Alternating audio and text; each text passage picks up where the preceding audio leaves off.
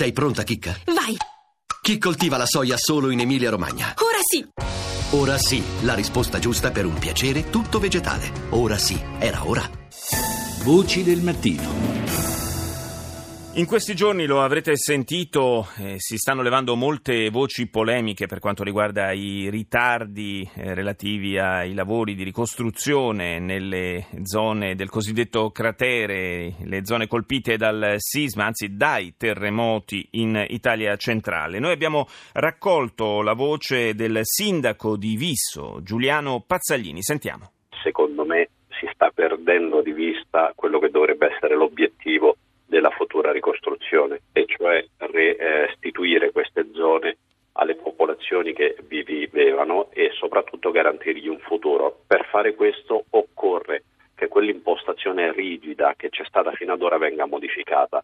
Faccio solo un esempio mm. per le attività commerciali. Noi abbiamo chiesto che si tenesse conto del fatto che a Visso oltre il 90% del patrimonio immobiliare è danneggiato e per questo servono misure straordinarie oltre a quelle previste nelle due ordinanze per le attività produttive, cioè la 408 di eh, Curcio del Capo Dipartimento di Protezione Civile e la 9 di Errani, che non sono idonee a gestire i casi più gravi come i nostri. Io so che eh, giovedì ci sarà un incontro appunto tra Curcio, Errani e Ceriscioli, il Presidente di Regione, chiesto sì. da Curcio su mia sollecitazione e spero che lì arrivi finalmente la consapevolezza che in alcuni casi servono misure straordinarie, perché secondo me l'errore più grosso che è stato fatto è stato quello di equiparare 140 comuni, inserendoli in un ipotetico cratere che di cratere non ha nulla, in questo modo impedendo di trovare o ipotizzare soluzioni specifiche per chi ha avuto un livello di distruzione senza uguali. Saremo una decina i comuni con il 90% del patrimonio immobiliare danneggiato e questi 10 comuni, 12 o 15 che fossero, dovevano essere eh, gestiti in una maniera completamente diversa rispetto agli altri 120, 130 che sì sono stati danneggiati ma non distrutti. Quindi la prima cosa che chiedo è che si acquisisca la consapevolezza di una differenza nel livello di danno che consenta di adottare misure specifiche per chi è come noi. Ma il, Poi, problema, il problema sono le misure o le procedure?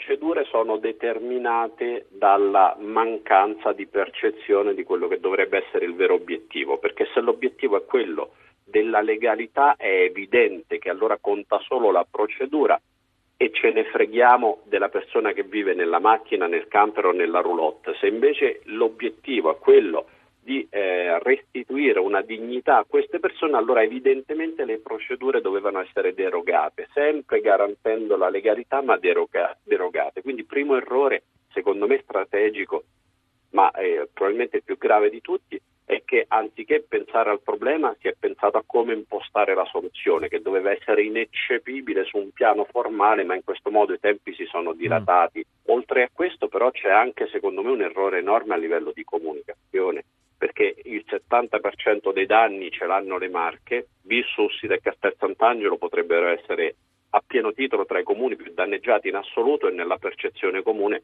sono Norcia e Amatrice che hanno ricevuto secondo me singolarmente più di tutti gli altri comuni eh, del cratere messi insieme. Non stiamo parlando di fondi pubblici in questo caso, lei dice no, proprio di, di attenzione da parte dell'opinione pubblica. Esatto, attenzione che però doveva essere anche indirizzata mm. perché chi ha la responsabilità di gestire questa emergenza avrebbe dovuto dire eh, cari signori va benissimo che un privato decida autonomamente chi aiutare, considerate però che aiutare sempre solo le uniche due realtà che probabilmente hanno già avuto molto da ignorare completamente le altre porterebbe uno squilibrio che secondo me non è nemmeno nelle intenzioni di chi vuole aiutare. Prima di parlare di ricostruzione, eh, naturalmente bisogna pensare anche alla rimozione delle macerie. Da, da quel punto di vista, com'è la situazione a Visso?